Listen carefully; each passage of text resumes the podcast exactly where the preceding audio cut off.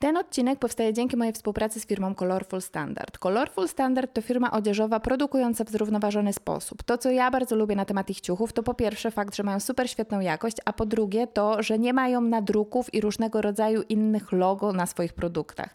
To jest po prostu tak super świetne, że nie trzeba być banerem reklamowym dla jakiejś firmy, że naprawdę gorąco Wam polecam ich produkty. Jeśli jesteście zainteresowani, to pamiętajcie skorzystać z mojego 10% kodu rabatowego, który znajdziecie w opisie. Dzięki! Cześć, mam na imię Ania. To jest mój podcast serii O co chodzi i dzisiaj będziemy zastanawiać się nad tym, czy Polska to kraj samolubów i nad tym, czy rzeczywiście tylko egoizm jest w stanie sprawić, że jako ludzie osiągniemy sukces. Zapraszam. Jak zawsze rozpoczynamy od definicji, ponieważ ja bardzo lubię ustalić, o czym tak naprawdę będziemy mówić. Tak więc jeśli ktoś nie rozumie, czym jest indywidualizm lub kolektywizm, to te kolejne dwie minuty będą specjalnie dla Was. I indywidualizm to zachowanie, które ceni niezależność osobistą. W kulturach indywidualistycznych ludzie częściej postrzegają siebie jako odrębnych od innych, określają się na podstawie swoich cech osobistych i postrzegają swoje cechy jako względnie stabilne i niezmienne, a poczucie jaźni indywidualisty jest bardziej definiowane przez to, kim jest wewnątrz, minimalizując wpływ czynników, kontekstów i ludzi na zewnątrz. Kultury europejskie i zachodnie są uważane za kultury indywidualistyczne, czyli i nasza kultura również jest za taką uważana. Kolektywizm z kolei ceni współzależność. W kulturach kolektywistycznych ludzie częściej postrzegają siebie jako powiązanych z innymi, określają siebie w kategoriach relacji z innymi, postrzegają swoje cechy jako bardziej podatne na zmianę w różnych kontekstach. Poczucie jaźni kolektywisty jest bardziej definiowane przez to, kim ten kolektywista jest w związku z innymi ludźmi i przez ich przynależność do grupy. Z tych definicji powinniście wysnuć następujące dwa wnioski. Po pierwsze, że kultura indywidualistyczna to taka, która skupia się bardziej na jednostkach, a kultura kolektywizmu to taka, która skupia się na grupie. I mówiąc o tym, chciałabym rozpocząć może od tego, co sprawiło, że ja zaczęłam myśleć o tym, e, jaką kulturą jesteśmy i dlaczego. I u mnie to wszystko rozpoczęło się, słuchajcie, od prowadzenia tutaj kanału na YouTubie, ponieważ ja dostaję bardzo często różnego rodzaju komentarze pod moimi wideami. I pod wideami, w których dzielę się informacjami na temat fast fashion, dostaję całkiem sporo informacji, które mówią, że ludziom nie zależy na tym, skąd pochodzą ich ubrania, że nie mają oni żadnych odczuć empatyzujących z pracownikami, którzy w sweatshopach kują sobie paluszki, abyśmy my mieli nasze t-shirty po 5 zł, że nie mają żadnego poczucia związku z sytuacją tych ludzi, że nie mają żadnego poczucia konsekwencji w związku z tym, że przykładają się do firm, które okradają tych ludzi, które w taką złą sytuację tych ludzi wpędzają. No i też właśnie w związku z tym ja zaczęłam się zastanawiać, jak to w ogóle jest możliwe, że tak bardzo nie zwracamy uwagi na to, co czują, co myślą i jakie jest życie innych ludzi. Bo jako ludzie uważam, że jesteśmy dobrzy. I możliwe, że jestem w tym wszystkim całkiem naiwna, ale naprawdę słuchajcie, wydaje mi się, że jesteśmy z natury dobrzy, że są jakieś tam jednostki, które są bardziej agresywne, albo bardziej takie, czy srakie, czy owakie. Jednak jako gatunek dbamy o siebie nawzajem. I wydaje mi się, że świetnym przykładem tego jest to, jak dbamy o swoje młode, czyli o swoje dzieci, ponieważ za każdym razem staramy się otoczyć je czułością i troską i oczywiście zdarzają się wyjątki od reguły, ale te wyjątki od reguły to są te przykłady, które mówią nam, czego mamy nie robić, a nie co mamy robić. W związku też z tym zaczęłam e, zastanawiać się nad tym, jak to się mogło stać, że ci ludzie, którzy tak naprawdę są e, fajnymi, kochającymi zapewne i e, przyjaźniącymi się z innymi ludźmi, którzy tak naprawdę są ludźmi dobrymi, mogą mieć aż tak bardzo dużą znieczulicę na to, że na drugim końcu świata są ludzie, którzy dosłownie oddają swoje życia po to, abyśmy my mieli t-shirty. Przecież patrząc na to z tej perspektywy, Polska musi być krajem samolubów, prawda? No właśnie, i e, to było takie moje pierwsze, e, od tego rozpoczęło się moje myślenie i od tego też jakby rozpoczęło się moje dostrzeganie różnego rodzaju kwestii, w tym dostrzeganie różnego rodzaju manipulacji, na które pokuszają się media, rządy i różnego rodzaju innego outlety, z którymi mamy e, do czynienia.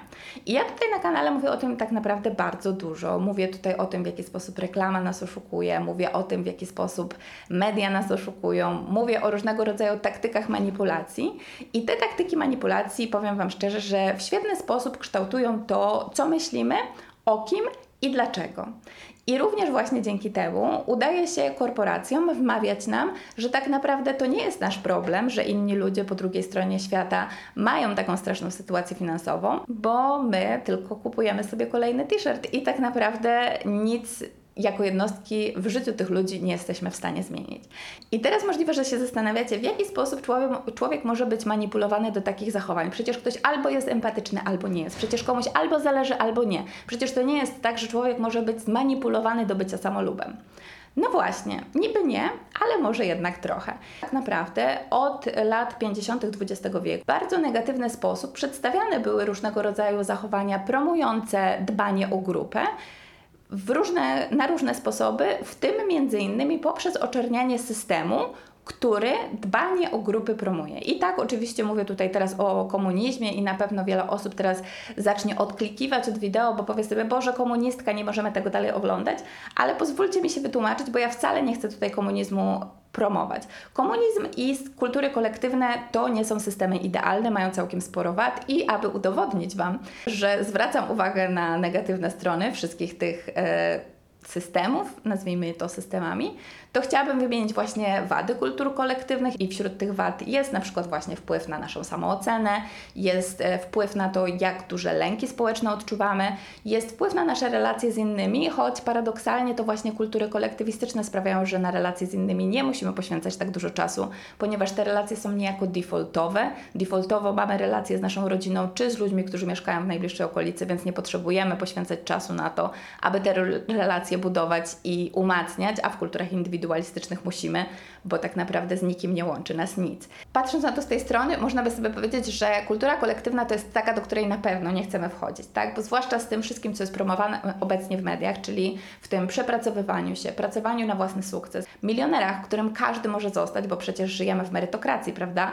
I w związku też z tym każdy, jeśli tylko będzie pracował, jeśli tylko będzie wkładał olbrzymią ilość zapału, entuzjazmu, to jest w stanie stać się Elonem Muskiem. W związku z tego typu narracjami, mm, no niejako wydaje mi się, że kultury kolektywne w żaden sposób nie wydają nam się atrakcyjne i też tym samym odrzucamy bardzo wiele elementów takich e, zachowań empatyzujących z różnymi społecznościami, no bo, no bo dlaczego mielibyśmy o kogoś dbać? Liczymy się my, tu, teraz i nic innego. Ale jednak nie możemy tutaj zapomnieć, że kultury kolektywne, takie, które dbają o całe społeczności, a nie tylko o jednostki, tak jak właśnie to przed chwilą powiedziałam, dbają o całe społeczności, a nie o jednostki. I też w związku z tym w kulturach kolektywistycznych, do których zapisać możemy nie tylko kraje azjatyckie, ale też między innymi na przykład Szwecję, Danię czy Norwegię, czyli kraje skandynawskie tak zwane, kraje, w których jest jeden z najwyższych standardów życia i ludzie deklarują, że są najszczęśliwsi, to nagle zaczynamy widzieć, że tak naprawdę kultury kolektywne niekoniecznie zawsze muszą być tylko i wyłącznie negatywne, ale czasem mogą też być czymś, co e, co, co może nas rajcować. Myślę, że na pewno świadczą o tym wyniki pokazujące, jak wiele Polaków migruje właśnie do tych krajów, bo po prostu życie tam jest łatwe, również ze względu na to, iż kraje te bardzo dużo poświęcają dla kolektywu, czyli też tym samym zbierają na przykład duże podatki i potem dużo pieniędzy oddają swoim obywatelom w różnego rodzaju dotacjach, ponieważ ci obywatele na to zasługują albo poprzez to, że będą miały te kraje bardzo fajnie rozwinięte systemy transportowe, czy że będą miały świetną edukację, czy że będą miały świetną opiekę zdrowotną. I dla porównania, kraje, które charakteryzują się największym skupieniem na indywidualności, czyli kraje, które najbardziej starają się opierać tylko i wyłącznie na jednostkach, a nie na całej grupie, to kraje takie jak na przykład Stany Zjednoczone, które żadnego z tych elementów nie mają. To znaczy, co prawda w Stanach Zjednoczonych jest jakiś państwowy system szkolny, ale on ponoć jest strasznie beznadziejny. Nie ma tam państwowej służby zdrowia, opieki zdrowotnej, przepraszam, nie ma tam państwowej opieki zdrowotnej, nie ma tam za bardzo czegoś takiego jak państwowy transport, może ewentualnie w dużych miastach, ale nie za bardzo w mniejszych miejscowościach i też nie za bardzo jest opcja międzymiastowych połączeń, chyba że chodzi o połączenia lotnicze. Tak więc widzimy, że y, że jakby te różnice pomiędzy kulturami indywidualistycznymi a tymi kulturami, które są skupione na społecznościach, mogą być bardzo duże.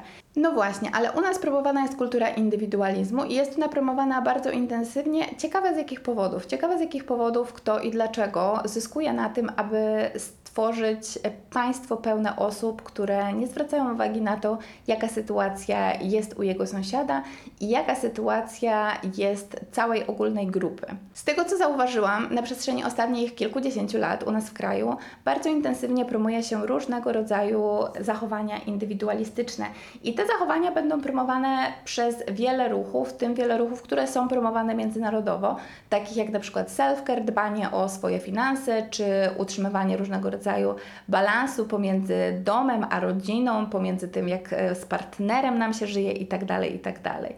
I o ile zarówno self-care, jak i dbanie o swoje finanse, jak i dbanie o zdrowe relacje ze swoimi bliskimi na pewno jest super świetne i ja sama wielokrotnie korzystałam z różnego rodzaju rad, które oferują. Jednak nie da się nie zauważyć, że jest bardzo cienka granica pomiędzy self-care a egoizmem, byciem samolubnym czy narcystycznym. Pomiędzy dbaniem o swoje własne finanse, a wyzyskiwaniem innym, innych w celu uzyskania konkretnych korzyści finansowych. Bardzo ciężko jest nie zauważyć, że balans, który staramy się wypracować e, w domu na przykład, tak aby pomiędzy członkami naszej rodziny była zdrowa i fajna sytuacja, czasami może zupełnie przeciążyć się w którąś stronę i sprawić, że zamiast e, ulepszać nasze życie, oddala nas od siebie i sprawia, że przestajemy żyć ze sobą, a żyjemy po prostu obok siebie. Słuchajcie, nie mam ładnego przejścia na, do tego kolejnego bloku, a musimy skręcić w stronę polityki. Polityka to jest e, coś takiego, co zawsze mnie będzie fascynować i w ogóle uważam, że trzeba mieć określony charakter, aby chcieć do polityki wejść, ale nie teraz będziemy o tym mówić. Będziemy mówić głównie o tym, że dla polityki niesłychanie ważnym jest to, aby łatwo zarządzało się ludźmi, którzy są w społeczeństwie, w społeczności, którą się zarządza. Zarządzanie społeczeństwem, które składa się z niezależnych od siebie jednostek, z ludzi, którzy nie dbają siebie nawzajem, jest łatwiejsze niż zarządzanie grupą, która jest zżyta i która będzie robić wszystko, co może, aby życie całej grupy było lepsze. Dlaczego? Ponieważ wyobraźmy sobie sytuację, w której chcemy wprowadzić niepopularne prawo. I wyobraźmy sobie, że mamy grupę, dajmy na to, miliona osób. Jeśli ten milion osób nie jest ze sobą zżyty, nie chce łączyć się w grupy, nie chce nawzajem sobie pomagać, tak aby sformułować jakieś struktury, które będą mogły walczyć z tym prawem, e, to łatwiej będzie w takiej grupie jednostek wprowadzić takie niepopularne prawa, no bo, no bo tak naprawdę nie będzie żadnej opozycji, która byłaby w stanie temu prawu się sprzeciwić. I wiem, że w Polsce była taka sytuacja ostatnio, która pokazała, że jesteśmy w stanie łączyć się w grupy i złączyliśmy się w piękną grupę w opozycji do prawa, które absolutnie nam się nie podobało. Jednak też równie szybko, jak złączyliśmy się w tą grupę, to ta grupa się rozpadła. Dlaczego? Jak to się mogło stać?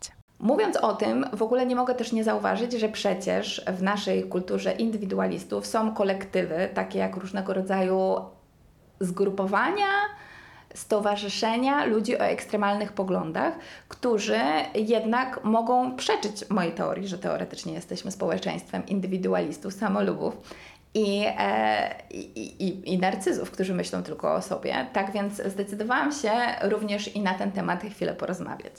No i prawda jest taka, słuchajcie, że według mnie to właśnie w indywidualistycznych społeczeństwach, takich, które skupiają się na jednostkach, takich, które mówią nam, że to my jesteśmy najważniejsi, e, razem w połączeniu z faktem, iż mamy dostęp do internetu na szeroką skalę, nagle okazało się, że ten ekstremizm może sprawiać, że ludzie o bardzo ekstremalnych poglądach mieszkających setki kilometrów od siebie mogą się zrzeszać w grupy i tym samym też niejako tworzyć różnego rodzaju społeczności. Tylko czy te społeczności rzeczywiście są kolektywami, silnymi kolektywami, które nie są w stanie być rozwalone tak naprawdę bardzo łatwo od środka?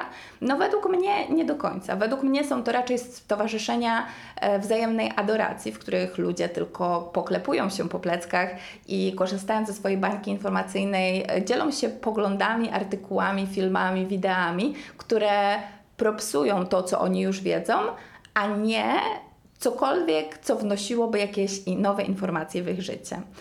I e, tutaj, słuchajcie, mam naprawdę bardzo silne zdanie na ten temat. Według mnie naprawdę to są po prostu miejsca, w których ludzie nawzajem siebie tylko wspierają w tym, aby sobie być tymi ekstremistami. I tutaj przykładami będą nie tylko te wszystkie grupy narodowościowe, które w Polsce według mnie są całkiem sporym problemem, ale również na przykład ruch Body Positive, który od już dłuższego czasu spotyka się z całkiem sporym krytycyzmem w związku też właśnie z tym, że ludzie nie akceptują tam e, osób o kształtach, które nie do końca wpisują się w ramy Body Positive, czyli osób, które będą szczuplejsze albo takich, które zdecydują się schudnąć i tak dalej, i tak dalej. Swoją drogą przygotowuję na ten temat wideo, więc jeśli jesteście ciekawi tego, jak Body Positivity e, wpływa na nas, to będzie, będzie, będzie. Podsumowując ten rozdział, e, w Polsce mamy sytuację, w której rządzącym jak najbardziej zależy na tym, abyśmy byli podzieleni, abyśmy nie byli razem, abyśmy nie łączyli się w grupy, ponieważ wtedy łatwiej jest im nami rządzić. I też tym samym e, generalnie sytuacja jest po prostu taka, że ludzie nawet jeśli łączą się w grupy, to są to grupy wzajemnej adoracji, w których Trzeba tylko klepać się po pleckach i powielać te same stereotypy, które już wcześniej były powielane, a nie otwierać swoje oczy na to, że życie może mieć mnóstwo różnych rozwiązań dla jednej sytuacji.